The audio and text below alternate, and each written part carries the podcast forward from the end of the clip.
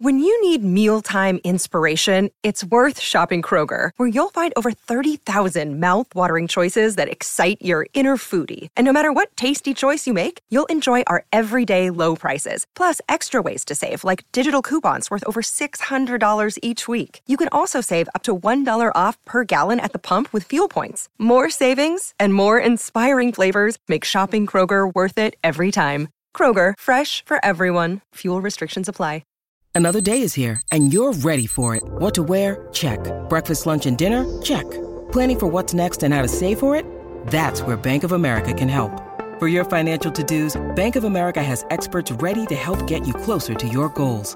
Get started at one of our local financial centers or 24/7 in our mobile banking app. Find a location near you at bankofamerica.com/talktous. What would you like the power to do?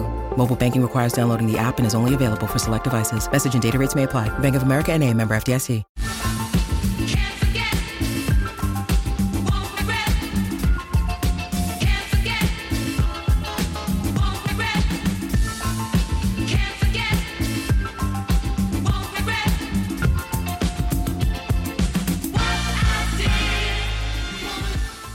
Eccoci qua, buonasera, buonasera, come va?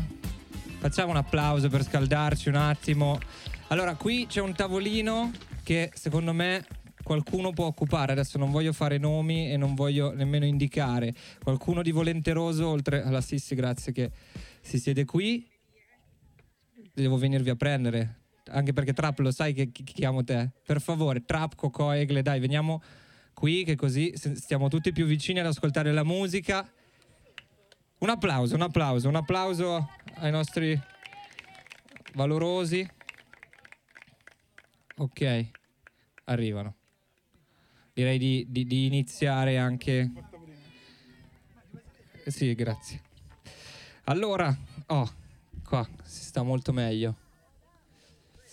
Allora, io inizierò leggendovi una piccola introduzione ai nostri tre ospiti di questa sera, non solo i due che sono qui seduti al mio fianco, o io a loro, dipende dai punti di vista, e va bene.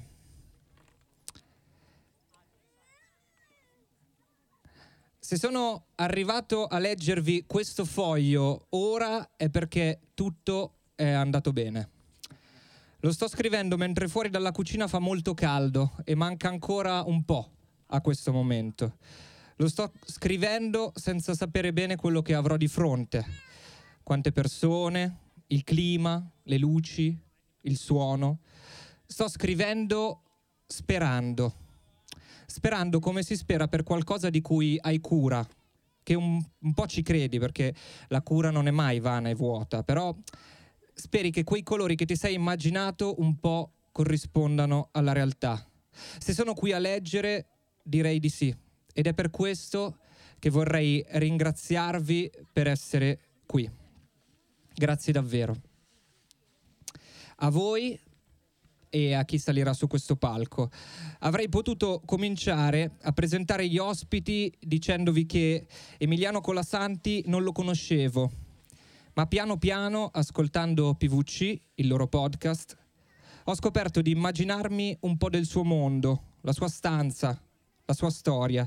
Non lo conoscevo e ho iniziato a invidiarne l'enciclopedica profondità per quello che racconta della musica.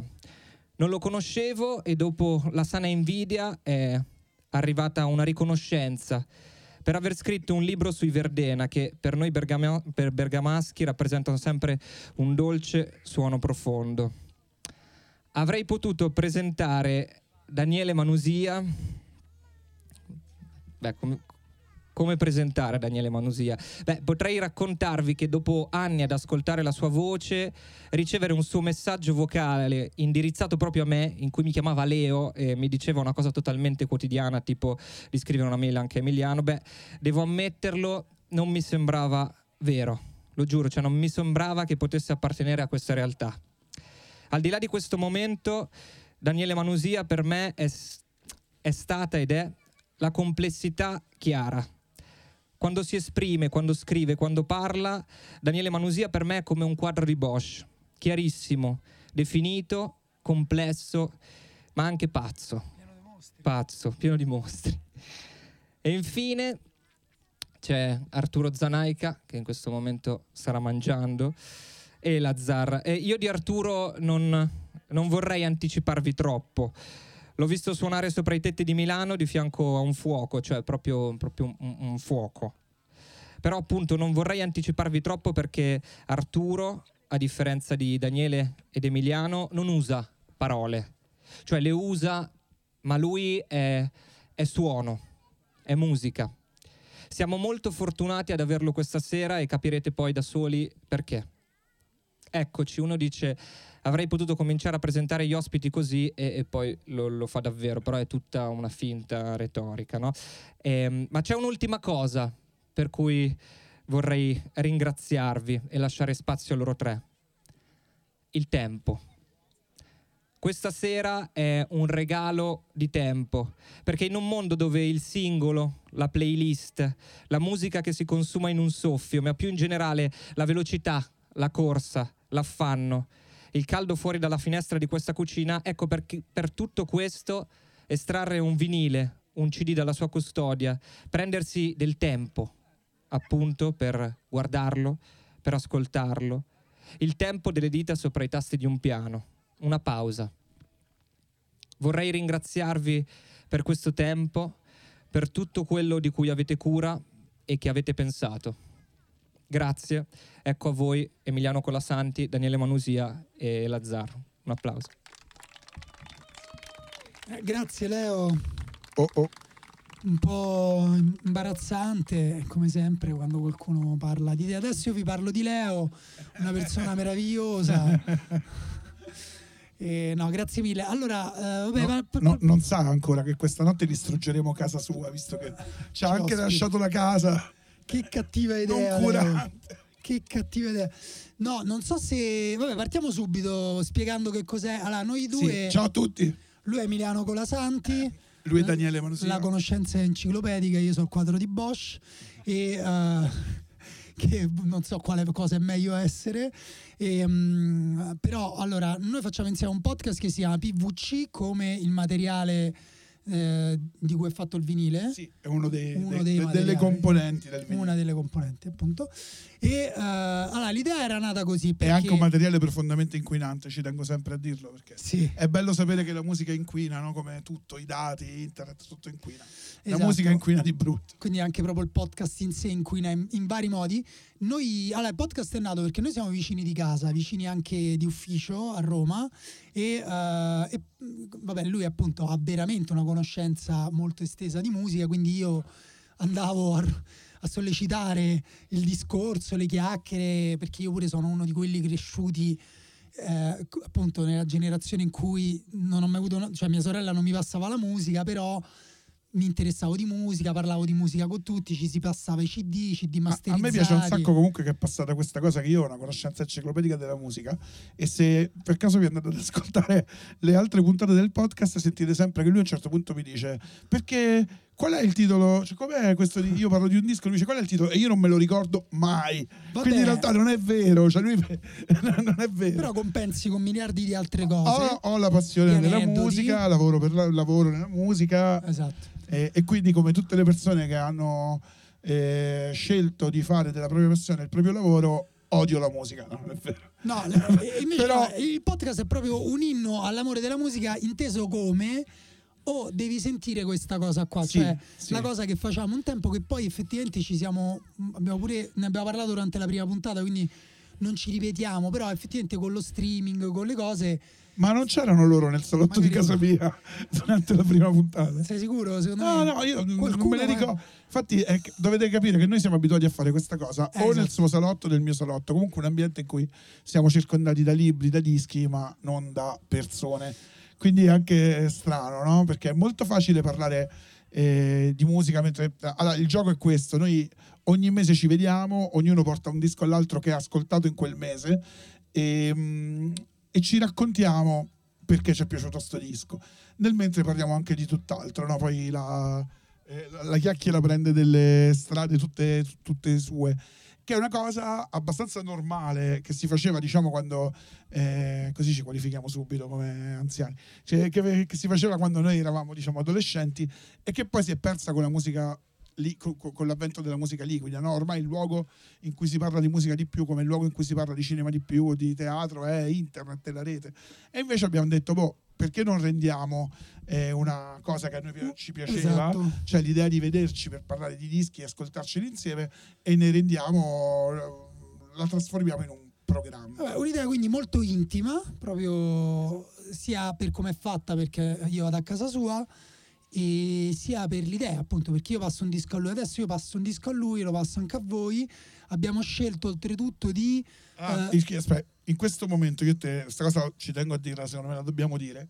Siamo come quei gruppi che esce un gruppo, esce una canzone di un gruppo, tutti dicono ammazza, fighi questi qua, chissà come saranno dal vivo. Siamo quindi come quei gruppi, è la prima volta che suoniamo, esatto, dal vivo, esatto, siamo, è il nostro primo concerto.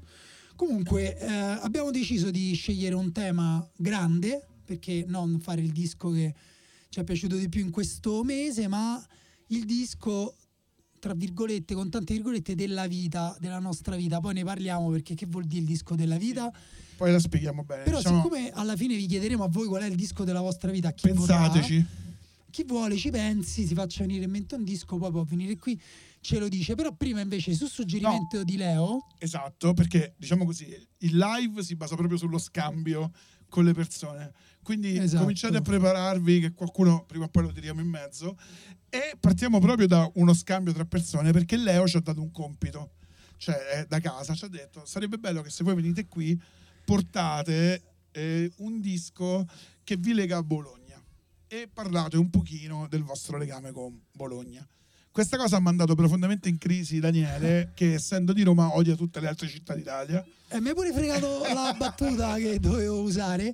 Non pensavo la volessi usare davvero. No, io la volevo usare davvero, okay. Ma perché non è che cioè, allora, io sono cresciuto con un fratello più grande che era di quelle persone che va allo stadio. E vabbè, io sono cresciuto proprio con l'idea che le altre città d'Italia facessero schifo, erano da odiare. Io sono andato a Napoli per la prima volta dopo i 20 anni, ho fatto ma è bellissima, poi ci sono dopo, perché nessuno me l'ha detto. Quindi io non è che mi sono mai coltivato, mai curato da dove venissero le cose che mi piacevano, quindi sono ancora molto ignorante sul resto. Infatti faccio tutte le vacanze dischi, in Italia, tutti i dischi che Daniele ascoltava lui pensava venissero da Roma, tipo lui ascoltava i Beatles e diceva questi sono del Quadraro, certo, era tipo così, oppure sono giocatori della Roma, comunque esatto, sì, più o meno esatto, così. E però appunto invece, come dire, qualcosa. Quindi ho fatto una scelta banale io, molto semplicemente, giusto per dire ho ascoltato Leo, non mi sono fatto gli affari miei, e ho scelto Lucio Dalla. Il disco è Come profondo il mare. Ti chiedo di mettere la seconda traccia del lato B, Emiliano, te che sei bravo, o lo fa Leo addirittura. E niente, non ho grandi cose da dire su Lucio Dalla, a parte che appunto sono stato introdotto alla cosiddetta musica cantautoriale italiana, anche qui in età molto tarda, da un amico che aveva una vera conoscenza enciclopedica, cioè lui c'aveva tutto. E l'unico cantautore, la traccia 2 del lato B, che ho scelto una canzone, cioè noi scegliamo appunto anche una canzone da far sentire di quel disco, perché non possiamo far sentire tutto il disco, altrimenti Spotify ci denuncia. E del disco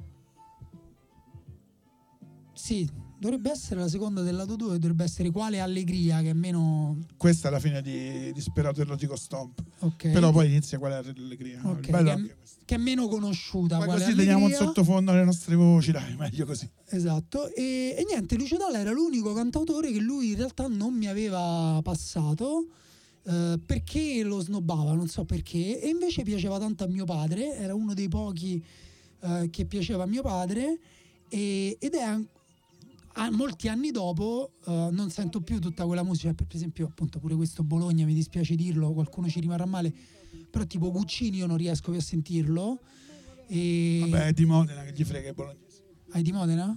Però vabbè, non lo so, scusate. E invece Dalla è l'unico che riesco ancora a sentire in maniera molto pure con trasporto. Mi vedo ogni tanto anche le sue interviste su YouTube sembrava una persona interessante, a parte tutto. Dico, dico solo cose banali su Dalla, perché che devo dire su Dalla? Dite, vabbè, l'hai conosciuto Dalla? Che c'è da dire su Dalla? No, non l'ho conosciuto, però l'ho visto dal vivo, l'ho visto in concerto dal vivo e a me piace molto. Io sui cantautori, diciamo, come tutti, no? Ognuno ha le sue scelte, le sue passioni, poi i cantautori sono proprio, cioè, fanno un po' parte del DNA dell'ascoltatore di musica italiano. I miei preferiti sono, perché devo dire i miei preferiti? I miei preferiti sono Dalla, Battiato e Battisti, che non era propriamente un cantautore, però tutti e tre hanno in comune la ricerca del groove, secondo me, una certa musicalità che guardava molto all'estero, no? E in questa cosa Dalla era un maestro, ha fatto di tutto. Questa è una canzone quasi classica, poi ha fatto con Caruso l'opera, ha fatto il jazz, ha fatto il funk, quindi insomma, vabbè, che dobbiamo dire, Lucio Dalla. Ma parla del tuo legame con Bologna, tipo ci vieni spesso a Bologna?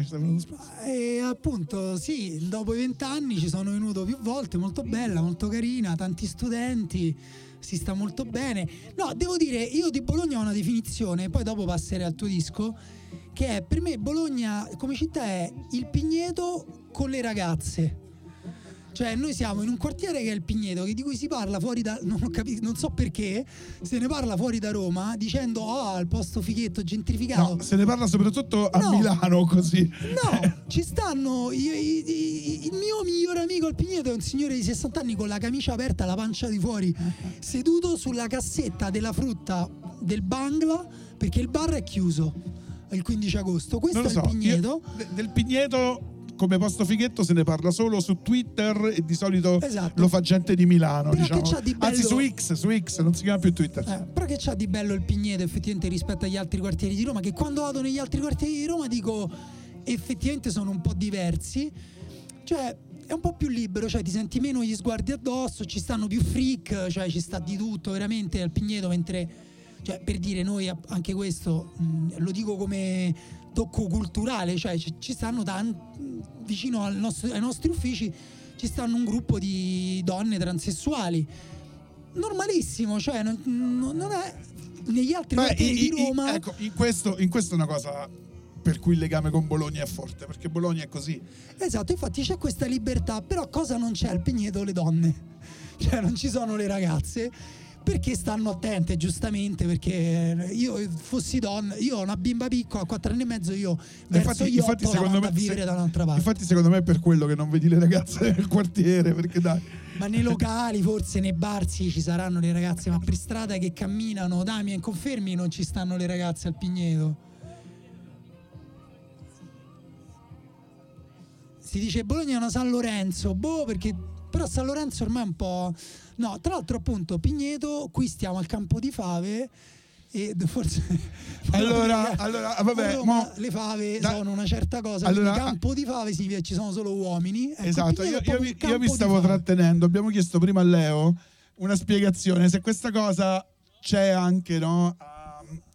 C'è anche a Bologna, di chiamare tipo, che ne so, una serata come questa dove tra il pubblico ci sono solo uomini, che era tra l'altro quello che temevamo all'inizio, viene chiamata campo di fave, campo di mazze, staccionata di cazzi e tutte quelle robe lì. Quindi da romani, ogni volta che in questi giorni abbiamo dovuto scrivere sui nostri social campo di fave, un po' ci sentivamo tipo... No, cioè, tu dici, dai, ma come si chiama veramente? Sì, no, sì. Ma tipo, sembra un bel posto, perché li prendete in giro? No, ma non li prendiamo in giro. È letteralmente un campo di fave. Li prendiamo in giro, un campo di fave, tra l'altro bellissimo.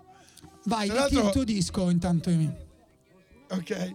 Ah, tra l'altro complimenti per quei bellissimi filari di fave che ci sono. Sono quelle le fave, sì. Tu allora, invece che disco hai portato? Ma non vogliamo fare quella cosa che alziamo un po' il volume, si sente un po' Dalla, io tiro fuori il disco e poi... Così però facciamo tipo puntata di 8 ore. Ok, allora. Dalla tanto lo conoscete, allora, che vi dobbiamo alzare il volume su Dalla? In realtà io sono molto molto legato a Bologna, perché vabbè, tra le varie cose che faccio io ho un'etichetta... un socio, un'etichetta discografica di musica indipendente che si chiama 42 e la sede è anche a Bologna, cioè noi siamo metà a Roma, metà a Bologna. In più io la chiamavo 42, la puoi chiamare come ti pare perché è scritta al numero. Però noi sostenitori del governo, no, non è vero. il governo dice che non dobbiamo più usare parole in inglese, e io faccio quello che dice il governo. No, non è vero, non ho mai fatto quello che dice nessun governo di questo paese, tranne pagare le tasse, quello lo faccio, lo dico. Lo dico. Ti ci stai infilando da solo in questa... No, quello lo fa, guarda, quello lo faccio, l'ho fatto 2 giorni fa, la seconda rata, ancora me lo ricordo. Comunque... diciamo, socio di Bologna. No, sono molto legato a Bologna, è una città che ho frequentato tanto, che mi piace tanto. Nella mia etichetta ci sono stati negli anni vari artisti di Bologna, i più importanti che sono tuttora nella mia etichetta e sono tra l'altro forse... il mio gruppo italiano preferito, quindi per me è stato un onore lavorare con loro, sono i Massimo Volume. Piacciono anche molto a me, però non ho portato quelli perché il disco di Massimo Volume l'ha fatto lui, quindi poi sembra che... Non l'ho portati manco io perché appunto sembrava così, sembrava uno sbrodolamento, però uno dei... Ecco, una cosa che lega i Massimo Volume, una cosa che sto dicendo è che i Massimo Volume sono tutti e tre non di Bologna, ma si sono conosciuti a Bologna perché come tanta gente sono venuti qua a Bologna per studiare, un po' come diciamo 2/3 del disco che ho scelto, che è SXM dei Sangue Misto, che è un capolavoro dell'hip hop italiano. C'è un applauso, non so se si sente, questo è molto bello. Sì, se... Mi sa che Leo sarà costretto a fare il balletto per tutta la serata. E SXM, tra l'altro, vabbè, per fare il conto ho portato questa versione super deluxe, figa, che in realtà vi svelo un piccolo segreto. La scatola è quella della versione super deluxe perché il grafico che ha fatto questo disco ci ha portato una scatola vuota in ufficio, ma la versione del disco che c'è dentro è quella normale. Che c'era nella versione super deluxe in più? Non lo so, non l'ho mai vista. Forse solo la scatola. Di che anno è questo disco? Io chiedo sempre l'anno dei dischi perché il mio era del 77. Allora, io ho quest'idea che Emiliano, mentre Leo mette il disco, io sto sentendo molto jazz in questo periodo e sono arrivato alla formula quasi matematica, però vorrei sapere che ne pensa anche Emiliano, anche Leo. Secondo me l'umanità si è fottuta negli anni 70, nel 1970, cioè dal 70 in poi ci siamo fottuti, pure il jazz è peggiorato, è arrivato lo spiritual, poi l'elettronica, e però questo disco era del 77, ovviamente non tutta l'umanità, diciamo in generale. Tu sei d'accordo Emiliano che pure chiamato Emanuele, che forse non facevo da 15 anni? Vabbè, non ti preoccupare. Sei d'accordo che tutta la musica dal 1970 in poi... La mamma della mia fidanzata mi chiama ancora Emanuele, stiamo insieme da 19 anni. Te e la mamma della mia. Però non volevo che lo sapesse così. Di che anno è il tuo disco? Il mio disco è del 1900, se non sbaglio 95, anche se la sua, diciamo, scrittura nasce probabilmente nel 94 e si capisce da alcuni elementi, perché ci sono degli evidenti segnali di anti-berlusconismo che attraversano alcune delle tracce. È un disco scurissimo, è tuttora considerato un caposaldo dell'hip hop italiano. In realtà ogni canzone di questo disco è un mezzo inno, e vabbè, del Sangue Misto poi sono venuti fuori Neffa, Neffa, Deda, Graff, insomma la storia probabilmente lo sapete, è inutile annoiarvi, però è un disco incredibile e tuttora è un disco che non è invecchiato secondo me per niente, resta uno dei migliori esempi di rap fatto in Italia a livello di basi, di mood, che appunto è molto scuro, stradaiolo, non è quel tipo tra l'altro di oscurità di strada che magari sei solito associare alla Bologna dei portici, però questo disco secondo me è Bologna degli anni 90 e forse di questo possiamo far sentire un pezzettino, forse ne vale la pena. Cartina filtro pagliafumo uguale torre bella pesa ed ho laggiù la mia mistura è ricca, la dose esagerata che ti spacca H che quando assumo agì sento gli ultrasuoni e vedo raggi vado sulla luna come vente parte l'astronave Delta 9 piena di grazia. Sì, diciamo campo di fave, loro le fave se le fumavano come trono per il Papa Santo Padre benedici la T con HC siamo complici tipo e lei che mi ispira si gira dentro di me e manda fuori che non ce n'è nella mia testa suona e anche se stona trova l'armonia ti avvizza pronti. Va bene, quindi Emiliano, lasciamo il sottofondo che va mentre parliamo, mentre passiamo scivoliamo verso, il tema, principale della puntata. Su questo però volevo farti una domanda. Secondo te miglior artista hip hop italiano di sempre? Non lo so. Devi scegliere, devi dire un nome. È difficile. Devi dire un nome. È difficile. Secondo me posso dire che questo per me è il miglior disco di sempre dell'hip hop italiano. Questo di quello di Luix? Sì. Per me sì. Bellissimo disco quello di Luix, a volte ritorno, però questo meglio disco questo è degli assalti frontali. Sì. Nettamente. Va bene, e Roma allora, il live a Roma non lo possiamo fare. No, lo facciamo perché secondo me magari posso dire che rivaleggia con un disco a caso dei Colle del Fomento, che sono tutti molto belli. Vabbè, è pieno, cioè, comunque la musica hip hop italiana è piena di dischi belli. È viva la musica hip hop italiana o è morta? Allora, l'hip hop ha appena compiuto 50 anni, no? È stato fatto anche un grande concerto tributo allo Yankee Stadium, e quindi come tutte diciamo le sottoculture che arrivano a compiere quel traguardo e diventano una cosa da museo, sono morte. Nel senso, poi escono articoli che dicono che sono morte. L'hip hop italiano a livello di numeri è vivissimo perché è la musica che domina il mercato, e a livello di qualità o di attenzione alla musica magari, ecco, siamo in una fase un po' interlocutoria, ma tante cose interessanti escono anche adesso. Va magari non sono quelle che sono, senti in classifica, ma c'è tanta roba figa, interessante. Me la prendo tutta come risposta.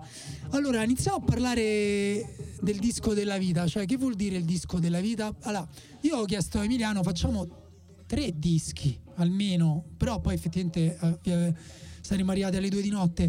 Però perché il disco della vita è chiaro che c'è il legame biografico, quindi dici, disco di quale mia vita? Della mia vita quando avevo 16 anni, della mia vita quando ce ne avevo 20, 30. O anche quello che non t'ha mollato mai. E infatti qui arriviamo, io personalmente ho fatto una grande scrematura, ho tenuto fuori alla fine un disco che mi piace tantissimo, che sento ancora, però che è quello dei Magnetic Fields, che è 69 Love Songs.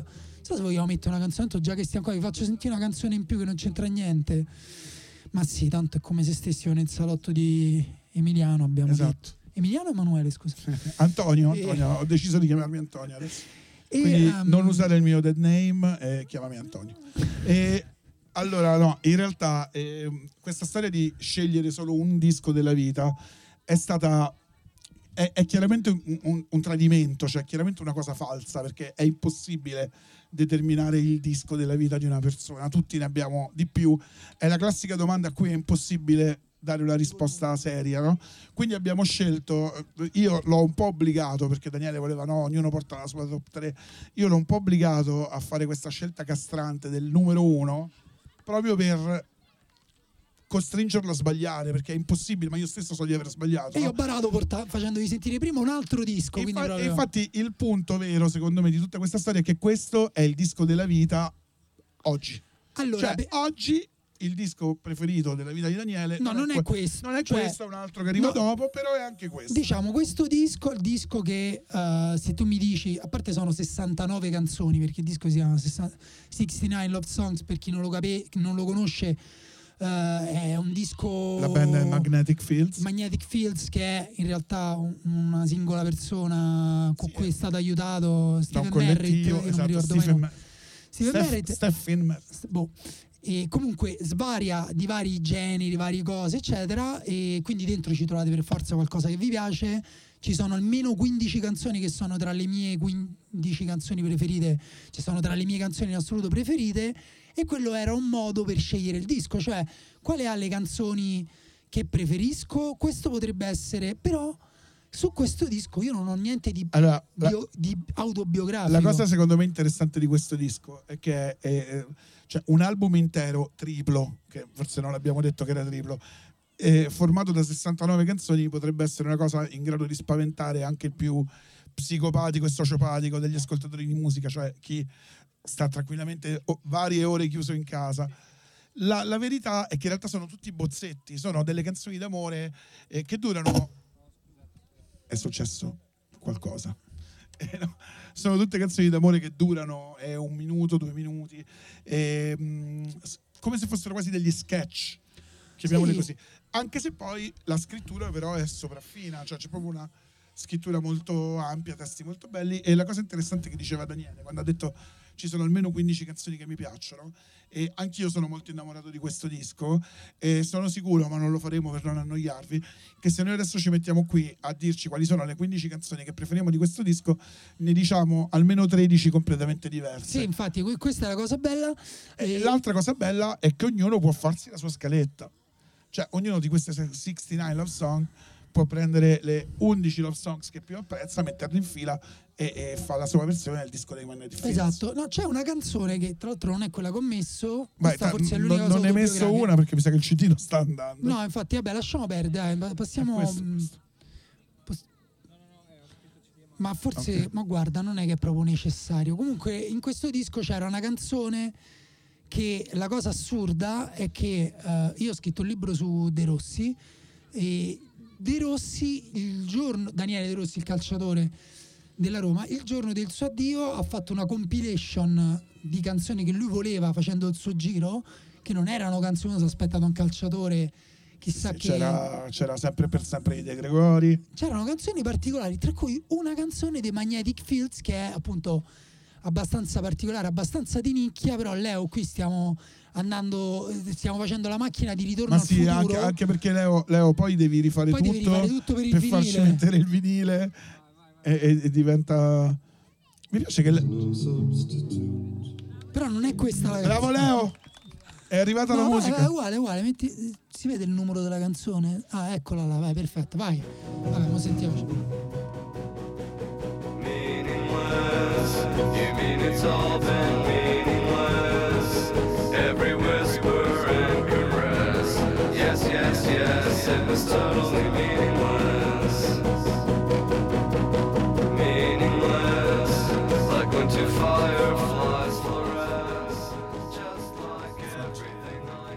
Come sentite, quello che dicevo prima, sono poi dei brani, questo genere chiamato lo-fi, cioè bassa fedeltà, quando in realtà sono impiegati una valanga di strumenti in questa registrazione, arrangiamenti molto ricchi.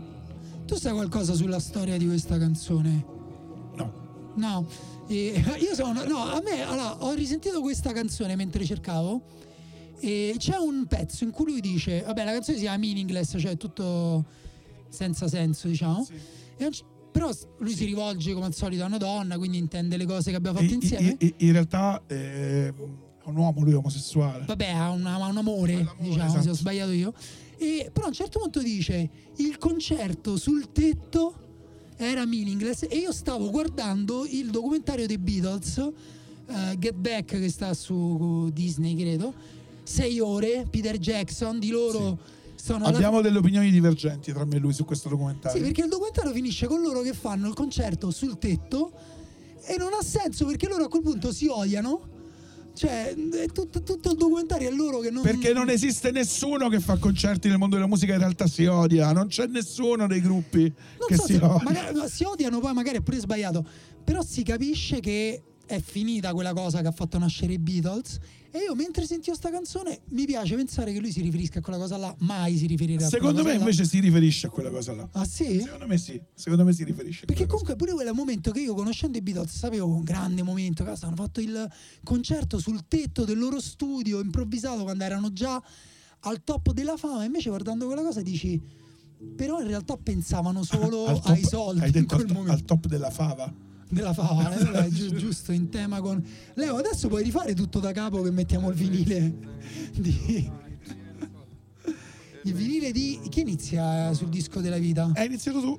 Quindi inizi te col disco della vita. Hai iniziato tu. Pure col disco della vita devi iniziare. È tutta la cosa dei Magnetic Fields. Io stavo andando col mio disco della vita, ma tu mi hai anticipato. È vero, pensavo che Magnetic Fields fosse il nostro disco in comune della vita. È un po' il disco in comune della vita. No, quindi poi invece ho scelto il disco della vita, allora ho scelto qualcosa di autobiografico, ovvero ho scelto qual è il disco che ha avuto un impatto più grande nella mia vita e che comunque ascolto ancora oggi. Tieni, guarda, puoi mettere questo, e aspetta che ti devo dire il... Vabbè, qui metti lato 2, seconda traccia del primo disco. Ho scelto un disco un po' sputtanato, cioè mi sento di aver scelto un disco un po' sputtanato. Allora, aspetta, facciamo un test. Voglio fare un test. Adesso Daniele vi dice il titolo del disco che ha scelto e tutti quanti con un cenno o semplicemente gridando sì o no ci dite se questo disco è sputtanato o meno. Allora, Yankee Hotel Foxtrot dei Wilco è sputtanato? No, alzi la mano chi lo conosce però. C'è qualcuno che lo conosce? Laggiù. Vabbè, no, pochi anzi. Quindi di mezzo di nicchia allora. Vabbè. Non lo so, perché i Wilco sono quel gruppo americano che quelli del Pigneto snobbano. Ma non è vero.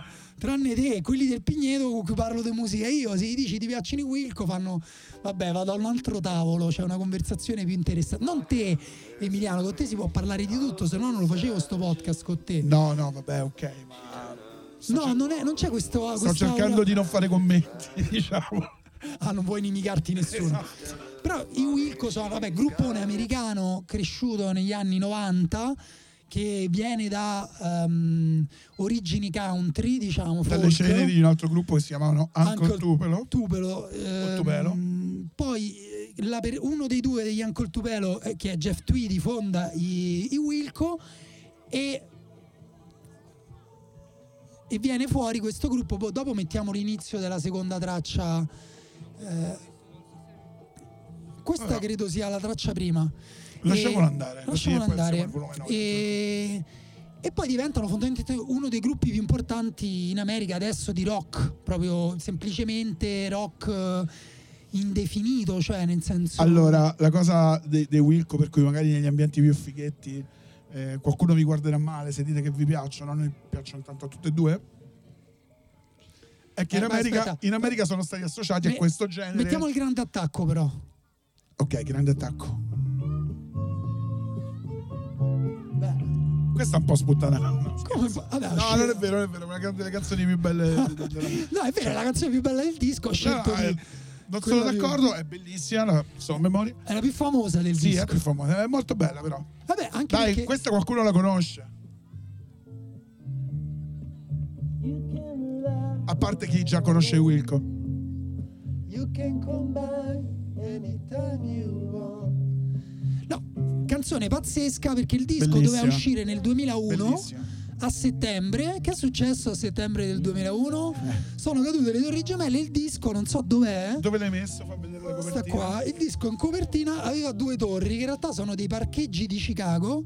Però hanno detto se esce dopo le Torri Gemelle.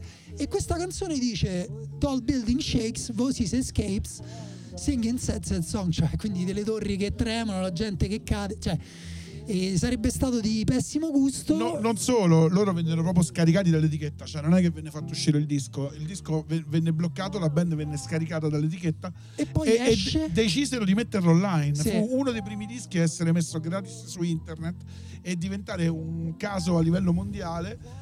E la cosa divertente è che poi finirono per firmare con una sottoetichetta della stessa etichetta che li aveva cacciati per pubblicarlo.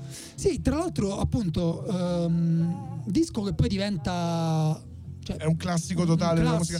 Prima stavo dicendo che chi vengono un po' snobbati gli ascoltatori di Wilco perché in America chiamano questo genere rock dei papà, cioè è il rock di signori di mezza età, diciamo. Vabbè, io sono un papà. Ho delle scarpe da papà. In America le mie scarpe le chiamano daddy shoes. Esatto, quindi, cioè, questo è daddy rock, è quella roba lì. Li ho anche sentiti dal vivo a Roma, a Villada. Sono uno dei pochi gruppi per cui sono disposto a prendere biglietti mesi prima. La dico, sono tipo, se qualcuno qua li ha visti dal vivo, non lo so, non sono andato a Cesena, tra l'altro la scorsa settimana, sono forse la miglior band da vedere suonare live ancora in carriera, cioè sono il gruppo della Madonna. Cioè meno male, c'avevo paura che dicevi no, io sono totalmente fan. Tra l'altro non so se tu la stai guardando The Bear, o l'hai vista The Bear? Sto guardando la seconda stagione. Ok, The Bear serie di ambientata a Chicago in un ristorante, non so se qualcuno di voi la conosce. Ad un certo punto in una delle puntate della prima stagione, ma in realtà molto spesso vengono inquadrate proprio le torri che sono nella copertina di questo disco e ci sono canzoni dei Wilco ovunque, c'è una serie proprio segnata da canzoni dei Wilco. C'è addirittura una puntata che è la più breve di tutte e due le stagioni, che dura solo 20 minuti, è della prima stagione e dura quanto la versione live di un pezzo che si chiama Spiders, e è incredibile perché non è stata mai fatta questa cosa, cioè la serie, la puntata inizia con l'inizio della canzone e i titoli di coda entrano sul finale della canzone. No, quella, infatti la musica devo dire è una delle cose più belle di quella serie. Tu l'hai vista la seconda stagione? No, devo cominciare a vedere. Allora, non ti dico niente, non dico niente a nessuno. No, allora, gruppo a cui alla fine più, se uno lo conosce finisce per volergli bene. Questo disco, ma anche un altro disco, sono tra i miei 10 preferiti, forse 2 dischi di Wilco. Ci metto, qual è la tua canzone preferita in questo disco? Allora, perché tu questa è quella sputtanata? No, no, ma a me piace un sacco questa canzone. Quella era una battuta, diciamo. Però qual è? Forse la mia canzone preferita di questo disco è Ashes of American Flags, che è quella che viene dopo, quindi sì, possiamo... esatto, quindi la possiamo lasciare così, inizia a dopo. Me invece devo dire, tra l'altro, anche questo, cioè ceneri della bandiera americana, quindi l'11 settembre proprio attraversa questo disco, seppur in maniera inconsapevole, in un modo quasi preveggente, impressionante. Sì, invece a me piace molto I'm the Man Who Loves You, in cui c'è, forse se mi costringono a tatuarmi una frase, mi tatuo Distance, no, com'era?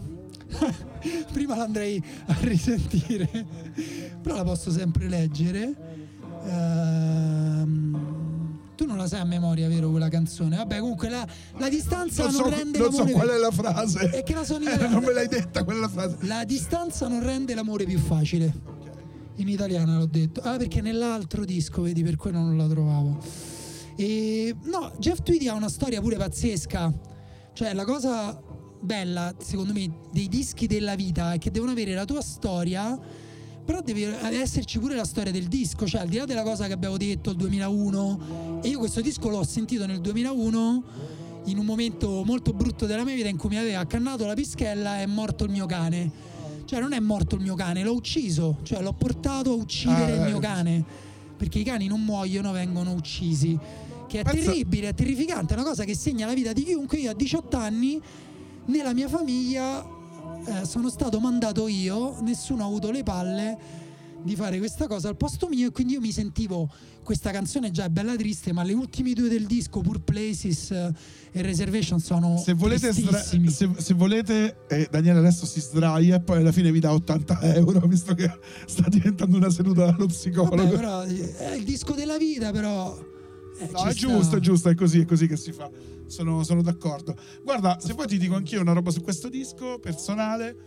Io facevo il servizio civile quando è uscito questo disco. Dove l'hai fatto il servizio civile? Io ho fatto il servizio civile in una casa famiglia per disabili.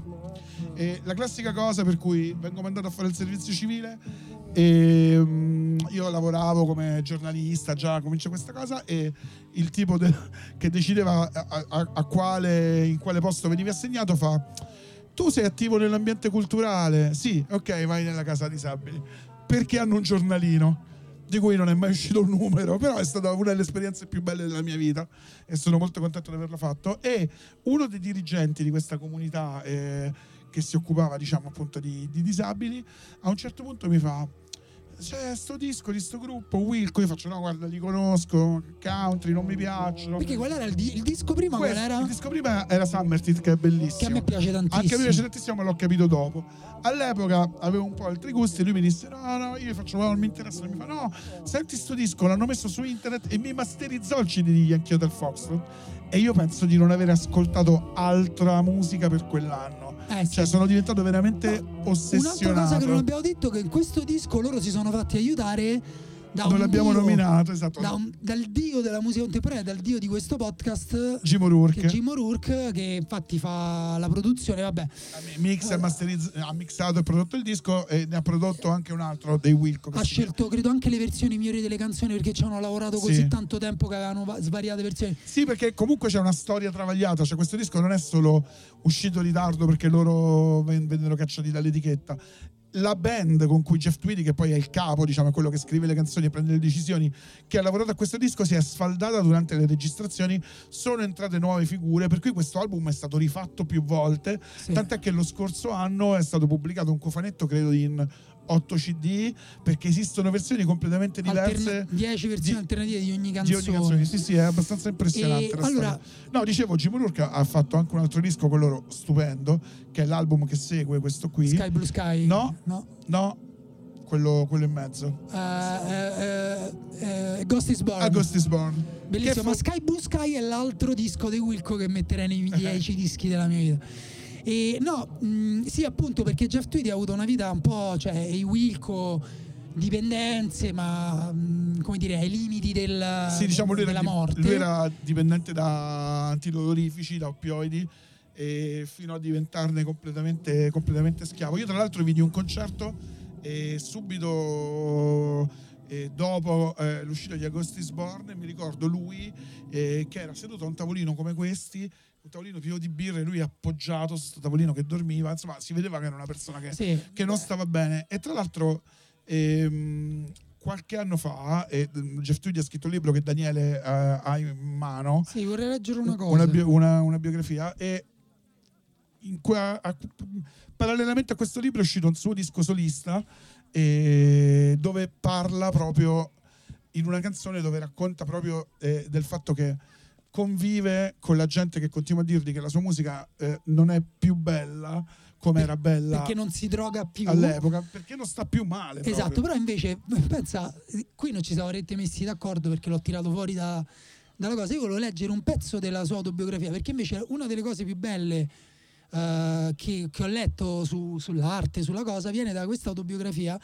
E se vuoi intanto possiamo cambiare disco, così non perdiamo, come dire, ottimizziamo i tempi. E perché appunto questo è un tema, no? Cioè, nel senso, loro hanno, quanti anni hanno adesso che suonano? Più di 50? Sì. Lui ha fatto una canzone recentemente, tra l'altro molto bella, si chiama Ambulance, in cui racconta l'esperienza di stare in un'ambulanza dopo aver collassato, si sveglia, c'è una donna che gli tiene la mano all'infermiera e lui pensa sia un angelo, quindi di essere morto e di stare in paradiso. E la cosa che vi volevo leggere era questa, spero vi piaccia. Lui fa tutto un discorso largo e poi dice: credo infatti che gli artisti creino nonostante la sofferenza, non grazie alla sofferenza. Non me la bevo proprio, tutti soffrono a modo loro e credo che tutti abbiano la capacità di creare, ma penso che trovare nell'arte uno sfogo per il disagio, un modo di reagire alle avversità sia solo questione di fortuna, e per poter anche solo contemplare di fare dell'arte bisogna che il livello di sofferenza sia quantomeno gestibile. Esaltare il dolore di un artista come qualcosa di nobile o unico mi fa rabbrividire. Questo secondo me è molto bello, e tra l'altro è totalmente la cosa che stai dicendo te. Sì, non solo, io stavo dicendo che addirittura in una canzone avevo dimenticato questa cosa, perché addirittura in una canzone sua c'è un verso che dice una cosa del tipo: continui a farmi complimenti perché ti piace la musica di quando stavo male, ma se io stessi ancora male non sentiresti nessun'altra musica perché sarei morto. Esatto, sì, più o meno è così. Invece allora, tu che disco della... Allora adesso facciamo un test, alzo il volume a palla e vediamo quanta gente lo approva.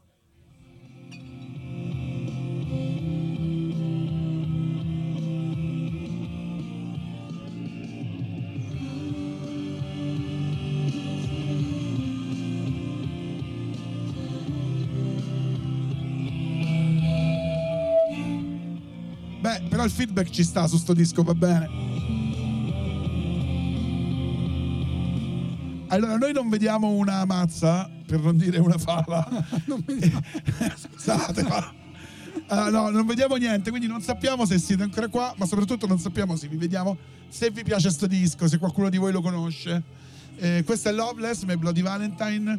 È un altro disco travagliatissimo, è il disco che io ho scelto come mio disco della vita oggi. Magari domani me ne dirò un altro, ma oggi è questo qua. Disco stupendo di quella musica che viene definita, di quel genere musicale, sottogenere del rock che viene definito showgaze, perché i musicisti che suonavano questo genere musicale passavano il tempo a guardare i pedali della chitarra e non il pubblico in faccia, e quindi le loro scarpe. Esatto, anche se per me questo non è un disco showcase, questo è un disco di musica totale. Prima lui in treno gli ho detto una roba tipo: questo è come se fosse un disco di musica classica d'avanguardia fatto con le chitarre, e io veramente penso questa cosa. Ma perché questo viene, forse questo è il disco che lo crea lo showcase. In realtà il genere più o meno c'era già, nasce da prima. Questo è il disco forse che lo uccide, questo è il disco che lo eleva. No, io dico a livello di massa. No, ti dico, questo è il disco che già esisteva, che ci sono sembrati Chains, insomma, erano già famosi e tutto quanto.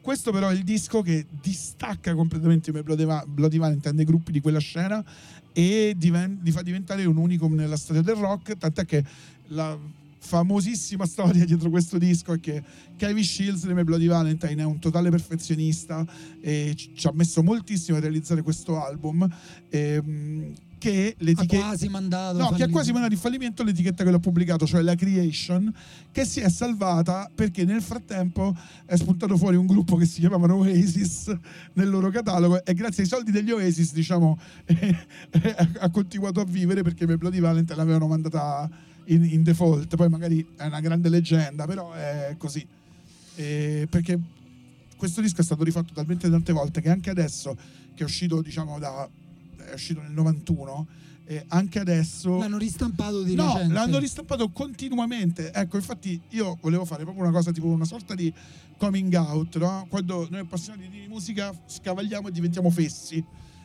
cioè? Il mio scavallamento è: io quando è uscito questo disco avevo 11 anni, l'ho scoperto che ne avevo 14-15, l'ho comprato in CD. Quando ne avevo 19 ho comprato un vinile, poi è uscita una versione in doppio CD con degli inediti e outtake presi da altri EP e l'ho comprata. Poi è venuto fuori che il vinile che io avevo non era il vinile giusto, perché era un vinile rippato dal CD, che non era apprezzato dal gruppo che l'ha rimasterizzato, allora l'ho ricomprato. Poi però è venuta fuori un'altra versione rimasterizzata su dei nastri a un pollice che migliorava la qualità del suono, e l'ho ricomprato. E poi ne è uscita un'altra l'anno scorso, anche degli altri dischi di Valentine, li ho ricomprati tutti e tre. Adesso, se io vi dicessi che si colgono differenze tra una versione e l'altra, vi direi una delle più grandi baggianate della storia, perché tranne la prima versione CD e il primo vinile, che era un pacco, il resto sono tutte uguali, ma ogni 7-8 anni trovano il modo di farle riuscire e io le ricompro. Però volevo chiederti se farti una piccola provocazione, perché tu dici che questo è una showcase, però in realtà questo appunto è il monumento allo showcase che esiste tuttora e che anzi è mi viene da dire che è un genere un po' di moda. Sta tornando di moda lo showcase. Allora, lo showcase torna sempre, è vero che è un genere di moda, ci sono tanti gruppi che fanno questa cosa, ma quello che voglio dire io è che nessuno sarà mai capace di fare una cosa così strana, così diversa, così importante. No, certo, poi loro sono spariti, cioè... Ma non è solo quello, cioè, se voi senti questo disco, questo è un disco di canzoni iper pop, proprio canzoni pop veramente quasi classiche, affogate nei riverberi, negli echi, nelle distorsioni. Quando prima dicevo che comunque disco quasi avant-garde, secondo me è così, e alla fine tutti quelli che sono venuti dopo e comunque hanno fatto cose egregie hanno cercato di riprodurre il mood di questo album, che in realtà è riproducibile, perché è un disco veramente imperfetto, si capisce che nasce da degli errori e dalla ricerca impossibile di quest'uomo di portare questi errori alla perfezione, di correggere questi errori, di riuscire ad arrivare alla perfezione. Ma la perfezione non esiste, e infatti il motivo per cui secondo me escono tutte queste versioni è che lui, passati 32 anni, continua ancora a metterci le mani sopra, perché non è contento. Tra l'altro, se non sbaglio, una delle ragioni per cui, però qui ne sai di più te, una delle ragioni per cui era complicato da un punto di vista tecnologico e anche economico era che all'epoca non c'era ancora il digitale, quindi per registrare più tracce di chitarre, perché diciamo lo showcase, quello che caratterizza lo showcase come gruppo sono i muri di chitarre, cioè questa onda che si sente dietro sono una serie di chitarre, e loro però ripeto, correggimi in caso, che loro le registrassero su tracce diverse e poi le sommassero. Assolutamente. Per reggere questa serie di chitarre servivano non solo tracce diverse, e ogni cosa con i suoi effetti, con la sua catena di effetti, che comunque era una logica pure quella, tant'è che se voglio, continuando con la provocazione, ho detto non è un disco showcase, la dico così, per me è un disco ambient.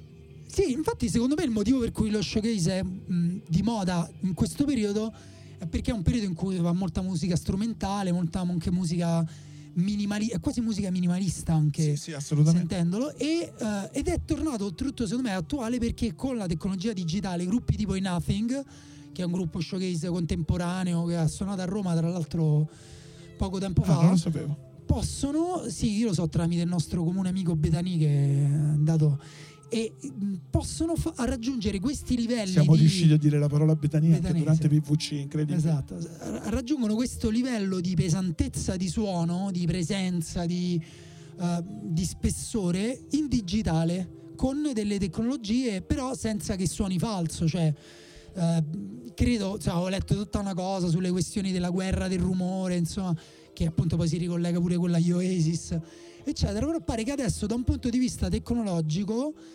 riescano a riprodurre lo spessore di questi suoni che invece negli anni 90 questa gente ci perdeva letteralmente in questo caso gli anni e la testa. Gli anni e la testa è la carriera loro, i Slow Dive, che è un gruppo Posso alzare un attimo? Sì.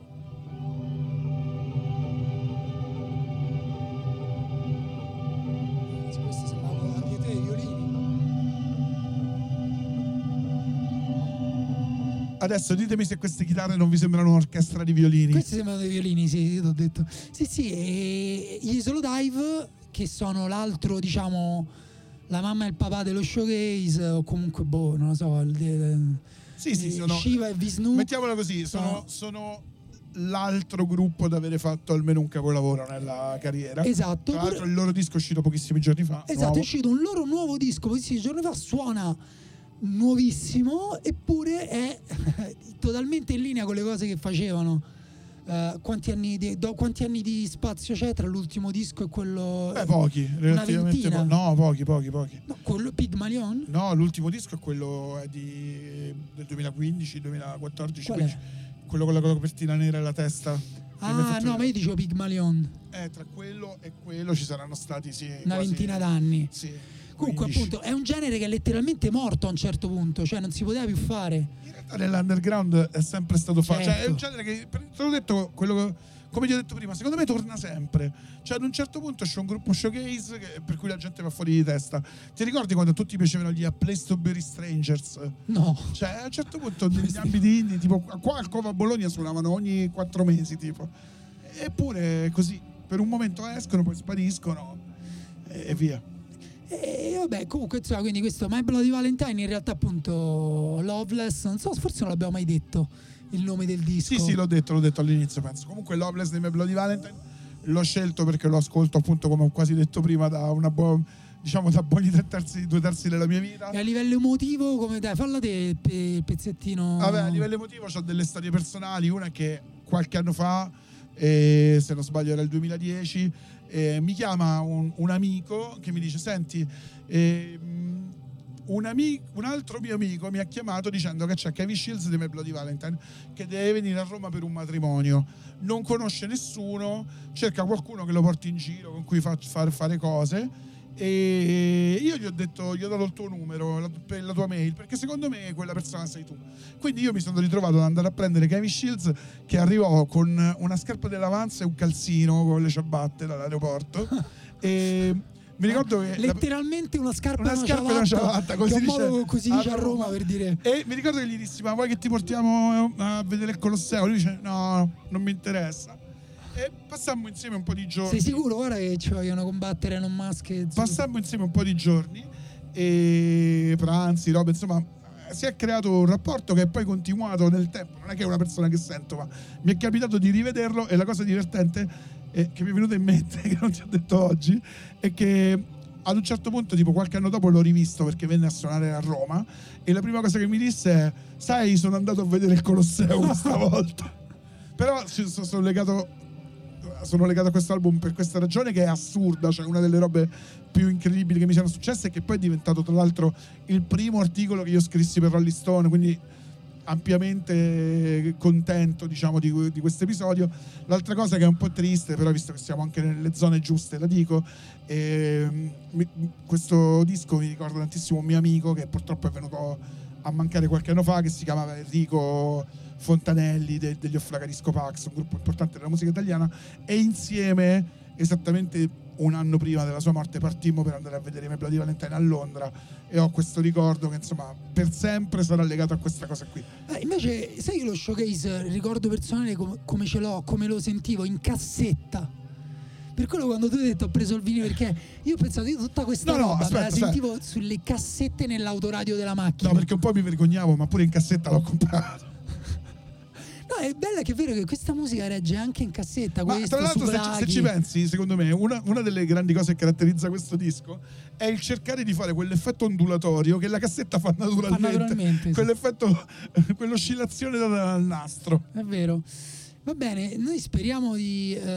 mi pare di capire che non abbiamo scelto i dischi della vita di nessuno. No, beh, allora... Però vabbè, intanto, meglio. Per oggi i nostri due dischi della vita sono questi. Poi chissà, grazie a Dio, la vita continua. Toccatevi e... Beh, appunto, sì, io ero indeciso. Ogni giorno c'è la possibilità di scegliere un nuovo disco della vita. Ma adesso... E questo sarà il momento in cui, secondo me, vedremo le balle di fieno. Noi non vediamo. Noi vogliamo coinvolgere voi che siete qua con noi. E c'è qualcuno che voglia dirci il suo disco della vita? E chiedervi se qualcuno di voi vuole salire. Tanto non ci vede nessuno, non è una ripresa video. E ci vuole raccontare un po' qual è il suo disco della vita. Dai, fatelo, non ci fate dobbiamo mettere noi in mezzo le poche persone che conosciamo. Parliamoci chiaro, è il nostro primo live. Se ci fate floppare sta cosa, cioè io torno a Roma depresso e mi metto a fare palestra come Daniele e voglio evitare. Non è vero, non voglio evitare. Io mi tengo in forma, voglio morire il più tardi possibile. Su questo siamo su due fazioni diverse. No, scherzo. E nessuno, quindi ci tocca veramente mettere in mezzo i nostri amici. Incredibile. Dai, non ci credo qui. Ah, lui, no, no, c'è qualcuno che ha addirittura portato il disco. Incredibile. Vai. E dalla copertina che vedo in lontananza gli chiedo se oltre al disco ha portato anche le pasticche. Questo è un disco che se esistesse veramente la cancel culture tu non avresti potuto portare. Allora dici come ti chiami? Mi chiamo Paride. Ciao Paride. Ciao. E ho portato The Fat of the Land dei Prodigy. Disco stupendo, capolavoro. Che fin dal titolo, diciamo. Non è magari il posto esattamente per suonarlo, però insomma era. No. Devi fare cambio per non parlare ogni cosa. In che senso non è il posto per suonarlo? Adesso lo mettiamo a un volume, adesso lo mettiamo a manetta e ci mettiamo tutti a ballare. Non vi preoccupate. Vabbè, The Prodigy, The Fat of the Land, disco che ha rivoluzionato, diciamo, in un certo senso l'elettronica da ballo degli anni 90, perché l'ha ibridata col rock, ha portato la musica elettronica inglese negli stadi. E perché è il tuo disco della vita? Allora, io ho questo aneddoto che mi sono preparato perché grande. Così si fa. Allora, io lo usavo come sigla di facevo il regista, diciamo, radiofonico in una radio però parrocchiale. Però ci dava libertà. Sai che l'ho fatto anch'io. Cioè in una radio. Sì, fatto anch'io. Quindi quella è il Don Bosco di Roma, lo dico proprio così. Vedi che allora sì, quindi lo usavo. E quindi mettevi tipo questo pezzo. Sì, e poi iniziava a parlarci sopra quando. Cioè, mettevo però Firestarter. Ok.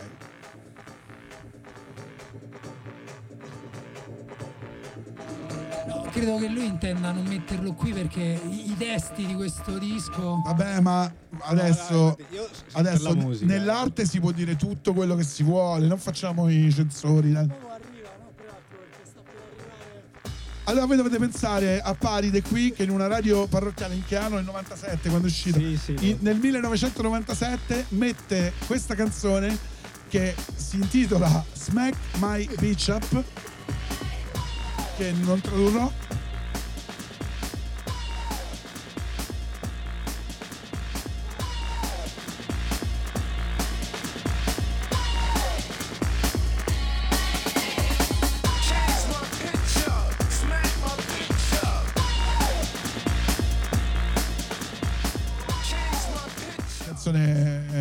Questa apriva il disco, era legata ad un video girato tutto in soggettiva famosa. Ovviamente il pezzo che Paride voleva mettere in realtà ce l'ha detto prima, noi l'abbiamo ignorato perché era Firestarter. Sì. No, no, ma va bene così, va bene così. Non avremmo potuto fare la gag sulla cancel culture senza questa canzone. Firestarter. Eccola! Dai, dai, questa all'Estragon la ballavano anche ieri, secondo me.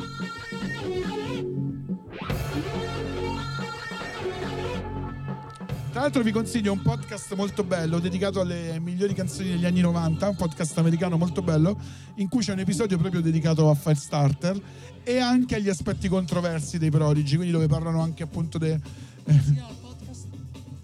Cercate il podcast americano canzoni degli anni 90 e lo trovate. Non me lo ricordo in questo momento, non mi va di prendere il telefono e leggerlo, però è un podcast molto bello e non italiano.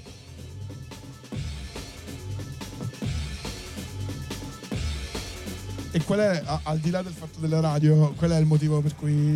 No, sì, disco super bello. Esatto, mi ha fatto avvicinare, diciamo, un certo tipo di musica che non ascoltavo prima ed è stata un po' un'epifania. Ecco. Figo, figo. Dai, grazie Paride. No, io pure ho un aneddoto personale su questa canzone perché si lega tantissimo a un'estate in particolare...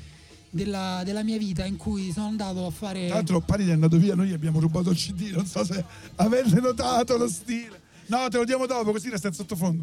Qui sono stato in una famiglia inglese, però la mia professoressa, forse per lucrare, non l'ho mai capito, ci aveva mandato tutti in un posto che si chiamava Southport, che è un posto di mare tra Manchester e Liverpool, terribile, dove veramente l'unica cosa da fare era menarsi il venerdì sera.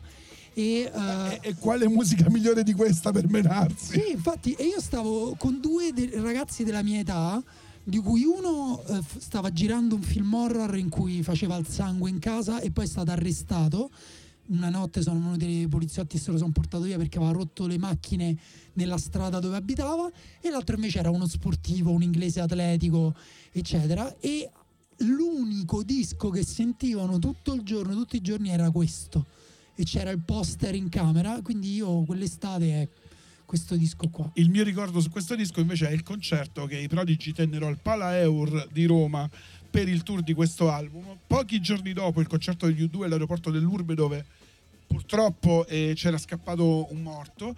Quindi in totale paranoia la polizia, diciamo, di Roma decise a palazzetto sold out che la platea del Pala Eur doveva essere chiusa al pubblico, quindi c'era il palco con sopra i Prodigy, tutta la platea del palazzetto vuota e tutta la gente ammassata nelle tribune in piedi, e letteralmente quando iniziò questo pezzo cominciarono tutti a scavalcare con i celerini che correvano dietro le persone e sembrava... lì ho detto ok, questo è così che ci scappa il mondo. Qui è quando la musica diventa pericolosa. Tra l'altro bellissimo, il concerto venne aperto dai Marlene Kunz, che fecero la loro cosa, e mentre stavano suonando salì, vi giuro, salì credo il prefetto con la fascia tricolore e gli staccò gli amplificatori perché erano troppo rumorosi. Una delle cose più incredibili che abbia visto nella mia vita. Non siamo a Roma, ma... E li ha staccati a loro e non ai Prodigy? No, li ha staccati a Marlene Kunz perché la questura aveva avallato un solo concerto quella sera, quindi il concerto dell'apertura doveva essere cancellato. La produzione disse no, andate e suonate. I Marlene Kunz iniziarono a suonare, comunque anche loro facevano noise rock, quindi cioè, anche loro volume alto. E l'apertura mentale del prefetto l'ha portato. Il prefetto salì proprio staccando l'amplificatore. Una delle scene più incredibili che io abbia mai visto. Chi altro ha portato il disco della vita o vuole dirci qual è il suo disco della vita?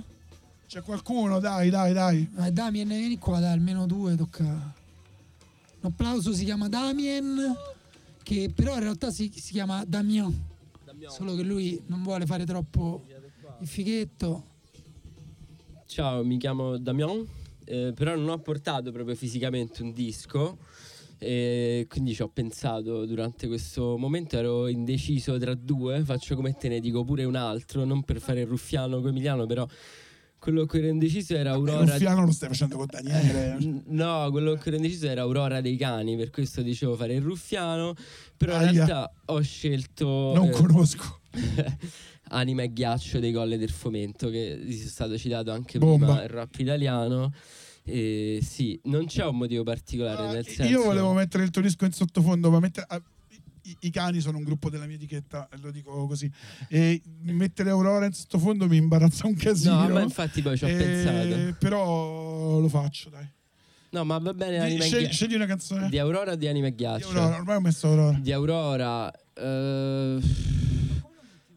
molto difficile. Di Aurora è difficile, facciamo... Beh, no, facciamo, aspetta, dove sta? Non finirà. Facciamo. Bella, non finirà. Oh, questo nostro grande amore, dai. Guarda, posso fare una cosa di autorità? Sì, vabbè, siccome, certo. Perché perché è un caso. E metto una canzone che è dedicata alla stessa persona a cui io ho dedicato l'aneddoto di Loveless.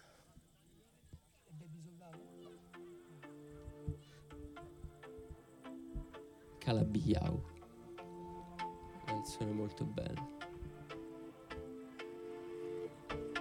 Ci sono tante onde da distinguere. Basta. Tra l'altro è una cosa che non sa nessuno perché non l'abbiamo mai detto, o forse a un certo punto sì, neanche mi ricordo, no, secondo me non l'abbiamo mai detto proprio perché è un tributo a Enrico Fontanelli, che aveva prodotto Glamour, insomma, oltre che essere un nostro amico.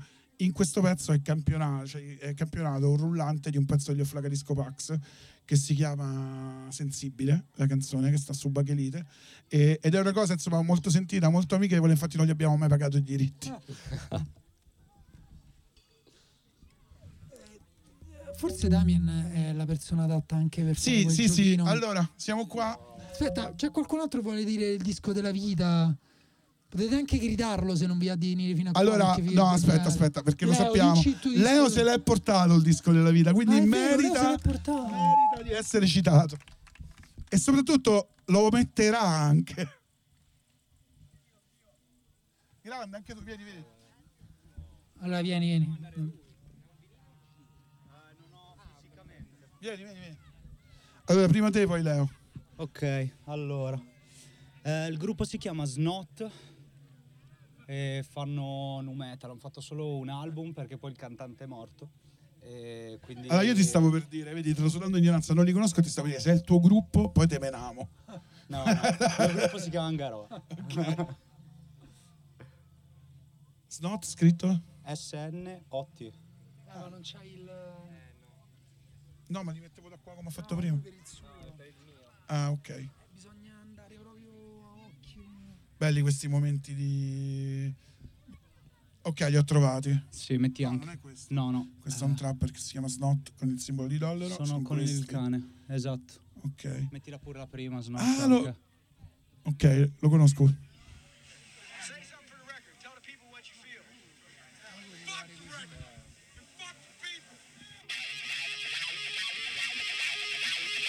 Pure questo è un disco degli anni 90.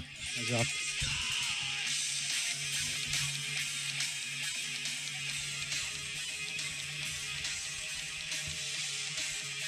Sì, diciamo che alla fine sostanzialmente il nu metal ha un po' segnato, no? Da fine degli anni 90 inizi 2000 un po' tutta la formazione musicale, no? Quindi di conseguenza volevo portare qualcosa di questo tipo.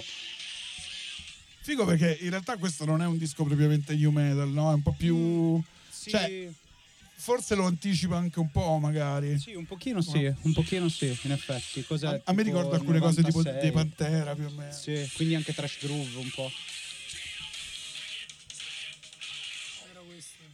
Forse è la prima volta che portiamo un disco metal PVC. No, tu ci avevi mezzo provato coi Tool. Quale? Anima. Ok. Va bene. Grazie. Mille. Cioè, in realtà io ti abbiamo chiesto come ti chiami? Mattia. In realtà vai, un applauso per Mattia. Ho avuto una grandissima storia d'amore col new metal, ma proprio brutta, okay. Cioè proprio tutto, Limp Bizkit, tutto. Allora invece, vabbè, Leo aveva scelto un 45 giri, ma non c'è il cosino personale dei 45 giri, quindi non lo possiamo far sentire. Vediamo se secondo me funziona se l'ho messo proprio perfetto. Stiamo facendo un esperimento praticamente. Secondo me no, guarda come ondeggia. Non si sente proprio. Perché quello però?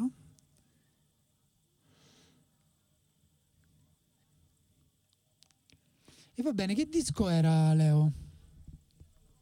Allora, era Part-Time Lover di Stevie Wonder. Appunto io ho preso alla lettera disco della vita, nel senso che è un disco che fisicamente ho, perché della vita, perché l'ho comprato insieme, esatto, questa, che fisicamente ho. Fate finta che sta andando il vinile, eh? Esatto. Chi sta ascoltando il podcast, non abbiamo problemi tecnici, è il vinile, sentite come suona bene. Perché la storia è la seguente, io e la mia compagna Alice, poco dopo che ci eravamo conosciuti, siamo andati insieme in Alice, che salutiamo, che sì, ci sta ascoltando, è qui, perché è qua presente con Nino. Sostanzialmente l'abbiamo comprato ad un mercatino per regalarlo a una persona che Alice non conosceva. Però poi alla festa di compleanno di questa persona non siamo andati, e questo vinile poi l'ho regalato ad Alice e l'abbiamo ascoltato molto, e non lo so, non c'entra, cioè nel senso, proprio perché si chiama Part-Time Lover e io con Alice, poi io e Alice abbiamo fatto una famiglia, c'entra poco, però insomma è stato importante per noi, per questo motivo qui. Perfetto, grazie. Molto semplice, molto semplice. Allora, Dani, io direi che noi siamo arrivati alla fine. Quale disco della vita è più il disco della vita di quello che lui ci ha detto il più disco della vita di tutti. Sì. Io non ho, scusa, però ma mi ha anche gettato in un buco nero. C'è un disco che ho mai regalato io a una donna che... Mi sa di no. Io penso di sì. Mi sa che sono musicalmente pipparolo. Cioè, che nel senso che mi sa che musicalmente... tendo a non condividere forse è il destino di noi un po' troppo fissati, non lo so, cioè io ci sto pensando, canzoni tante, no, dischi non regalati, no, perché comunque poi, cioè, quando c'è una fissa, appunto, con l'amico o anche l'amica, mi è capitato pure, però appunto con persone senza intrecci amorosi, sai che gli piacerà quella cosa. Forse la cosa che mi fa più paura al mondo è dire: oh, senti questo disco, è il disco della mia vita, il disco... No, vabbè, io invece e poi quello fa boh. Io invece da egomaniaco, prima delle playlist c'erano le compilation fatte apposta e quelle... E le regalavi? Sì, le regalavo. Addirittura, a parte... Mixed, cioè, by Amy. A parte fidanzate, cose. Però c'era un mio amico che si chiama Marco, che ora ha un negozio di dischi a Frosinone, e praticamente lui, io gli facevo una cassetta mixata, lui me ne faceva un'altra, e poi lui mi mandava una mail che in realtà era una roba scritta su un foglio di carta che chiamava email, dove mi commentava la musica che io gli avevo messo, dandomi veramente grandi soddisfazioni. Siamo arrivati alla fine del podcast. Fra pochissimo dopo di noi ci sarà Lazzaro che suonerà, però visto che siamo dal vivo, visto che è il nostro primo live e questo non è un podcast per essere fatto live, vogliamo rubare un format di uno dei podcast più amati di Fenomeno, che è Pendolino, e vogliamo fare una cosa che si chiama Norimberga. Che cos'è la Norimberga? La Norimberga la spiega Daniele. Che cos'è la Norimberga? No, spiegala, devi spiegare. Io sono troppo coinvolto emotivamente con Pendolino. Perché Daniele non ascolta Pendolino. Io ci sto in stanza tutti i giorni. No, fondamentalmente il giochino sopravvalutato, sottovalutato, giustamente valutato. Esatto, noi vi diciamo delle cose di musica e voi ci dite se sono sottovalutate, sopravvalutate, giustamente valutate, e anche noi vi diciamo cosa ne pensiamo. Come fanno a dircelo però? Vengono qui adesso una persona di quelle che ha gridato tra l'altro alla mia destra, cioè molto lontano, ne ho sentiti tanti. Sarebbe figo che qualcuno venisse qua spontaneamente ad offrirsi come vittima della Norimberga. Grande. Ottimo. Vieni, siediti.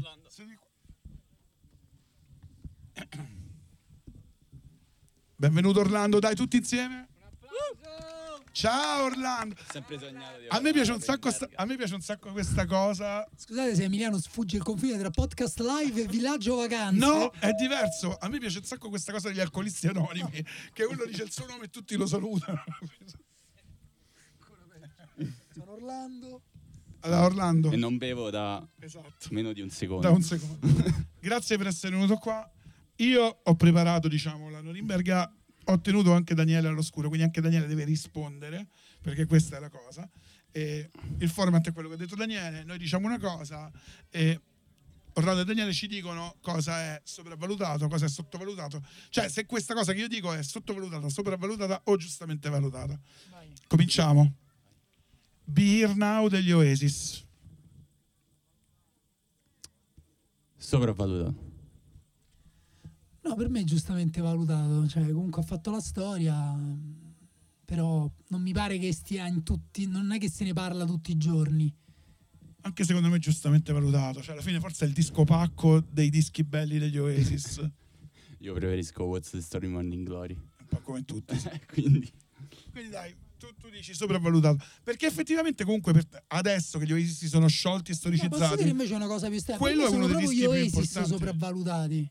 E lo so che Emanuele Arturo non è d'accordo. Sapevo che Daniele dava delle soddisfazioni. Io sono d'accordo e preferisco i Blur, che sono giustamente valutati. Ma io preferisco i Travis. Io preferisco i Blur. Allora, l'altro nome è un nome italiano, l'abbiamo nominato prima, Lucio Battisti. Sopravvalutato, sottovalutato, giustamente valutato. Giustamente valutato. Ma non lo conosco. Questa l'ho messa solo per fargli dire questa cosa, ve lo dico.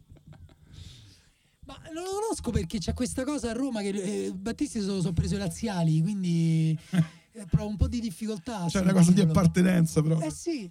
Perché giustamente valutato per te? Vabbè, perché ha fatto la storia della musica italiana e piace sia a chi piace la musica, diciamo, pop. Sia a chi piace invece la musica un po' più alternativa. Vero. Vabbè, io l'ho detto prima che uno dei miei tre preferiti in assoluto della musica italiana è così. Tra l'altro l'altro giorno a Daniele, quando gli ho detto sta roba di Battisti è nata perché l'altro giorno mentre andavamo a casa mia, abitiamo vicino come ho detto, ci siamo incontrati, parlavamo e è uscito fuori il discorso di Battisti e io gli ho dato i compiti, gli ho detto no, tu mo t'ascolti sto disco e poi mi dici se no. Non l'ha ancora fatto, no. Però prima o poi ne parleremo, quando seguirai i compiti ne parleremo. Pensa, se un giorno verrò Sif e ti porterò Anima Latina, chissà. Allora, il ruolo della città di Bologna nella musica italiana è sopravvalutato, giustamente valutato o sottovalutato? Poi i bolognesi non ci tengono per niente alle loro cose e non si sopravvalutano mai, tra l'altro. Vabbè, io non sono di Bologna, cioè come tutti i bolognesi. Prendo le mazzate. Cioè. Vabbè, comunque direi giustamente valutato, dai. No. Sottovalutato. Merita molto di più. Vedi, così si fa. Perché siete romani? Perché sono romani. Per me in alcuni momenti è stato, cioè per me è giustamente valutato, nel senso che in alcuni momenti è stata una città trainante, in alcuni momenti meno. Adesso non lo so qual è lo stato, no, di Bologna per quanto riguarda la musica, però ci ha dato tanto, ce lo darà sempre in tutti i generi musicali, dal pop alla musica sperimentale, quindi viva Bologna. Ma mica è finito? No, ma che è finito? I Beatles. Allora, dopo Get Back direi giustamente valutati. Anzi, sottovalutati direi. Sottovalutati. Perché pensavo prima di Get Back non li conosceva nessuno. No, nel senso dopo il documentario, scusami. Dopo che ho visto il documentario. Dopo che tu hai visto il documentario. Dopo che io direi sottovalutati. Okay. Ma io dipende un po' di quello che si parla, perché credo siano ancora tra i gruppi che vendono di più in assoluto, o no? Mi confermi? Ma certo, assolutamente. Quindi in questo senso pensate che il vinile che vende di più ogni anno credo sia The Dark Side of the Moon dei Pink Floyd, e questo dice quanto il nostro mondo è proteso verso il futuro. Esatto, gli anni 70 hanno iniziato a distruggerci e, no, per me in questo senso forse sopravvalutati, nel senso che nessuno meriterebbe di essere tra i dischi più venduti ogni anno, ogni cosa, cioè basta, non c'è punto. Secondo me perché basta, insomma, che continuino a circolare le copie, si continui a parlare di Beatles, però a livello musicale forse un po' sottovalutati, cioè comunque poche persone hanno tra le loro canzoni preferite canzoni dei Beatles, oppure che ne so, dicono a mo mi metto, che ne so, A Day in the Life da Sgt. Pepper per sentire un capolavoro incredibile che ti sconvolge, e invece secondo me andrebbe fatta questa. I Beatles sono uno di quei gruppi che è nelle case di tutti, ma non sono il preferito di quasi nessuno. Di canzone tua preferita dei Beatles ne puoi scegliere una sola. Blackbird. Rocky Raccoon. Non mi ricordo il titolo. Cantala. No, non mi ricordo adesso, però direi disco, allora. Il disco Get Back. Okay. Quindi Lady B. Sì, probabilmente sì. Allora, io penso come Daniele che è ingiusto che gruppi degli anni 60 e 70 siano ancora più venduti, tranne per i Beatles, che invece è giusto che vendano sempre più di tutti. Poi, questa è anche una domanda spinosa, i concerti grossi, tipo i grandi eventi. Sopravvalutatissimi. Non ci vado, quindi non saprei. Vado solo a quelli piccoli. Secondo me giustamente valutati nel bene e nel male. No, io direi solo nel male, quindi... Dove vai a sentire la musica a Bologna? Che no, io... Vabbè, ho fatto 6 anni a Bologna, ma adesso io a Roma. L'ultimo concerto agli Arctic Monkeys a Roma, sapete che... Ed era un grande concerto, cioè un grande evento. Però un grande evento, però come organizzazione come... andare gli andava. Il problema è che io sono uscito da quel parcheggio alle 4 del mattino più o meno. No, posso dire una cosa, al di là di queste cose di organizzazione, per me dovrebbe essere illegale fare un concerto e io non vedo il cantante o la band da meno di 10 metri almeno. Allora 5 minuti. Spezzo una lancia a favore di Rock in Roma, perché secondo me Rock in Roma si vede bene dappertutto. No. Cioè se stai lontano comunque il palco. No, ma per me devi fare una serie di percorsi che poi arrivi come, cioè mi pare democrazia. Cioè, di Hunger Games. A un certo punto del concerto vai anche dietro. Ah, quello ci può stare, certo. Ma infatti, allora, quando c'è stato il concerto di Harry Styles a Reggio Emilia, no? C'è stata tutta questa narrativa sulle ragazze che erano andate settimane prima a prendersi i posti, trattate come sceme, e poi sono quelle che il pubblico di Bruce Springsteen fa da sempre. E c'era tutta questa storia, no? Che giustamente queste ragazze che hanno dormito in una tenda o per terra per una settimana senza lavarsi, sbroccavano se qualcuno ne andava avanti e venivano criticate. Ma queste qua come si permettono? Prevaricatori, prevaricatrici. E il mio pensiero è stato: ma no, ma col cazzo, stati una settimana a dormire per terra, ma fagli questo concerto in prima fila, se lo sono veramente guadagnato, quindi giusto così. Poi vabbè, Max Pezzali.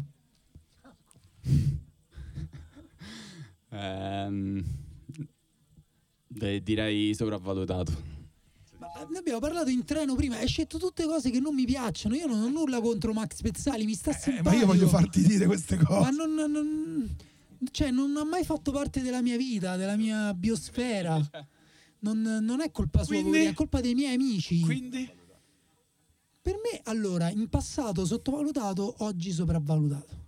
Okay. Per me sottovalutato, uno dei più grandi scrittori di canzoni della musica italiana, che però, siccome non ha un vestito, diciamo così, rock come altri, viene, diciamo, sottostimato. Poi ovviamente, insomma, i suoi dischi belli li ha fatti anni fa, però ben venga. Allora, vabbè, il reggaeton sottovalutato. Anche per me è il miglior genere che esiste. Ma io guarda, ti dirò di più, è il miglior genere che esiste, perché tu con il reggaeton puoi fare qualsiasi canzone.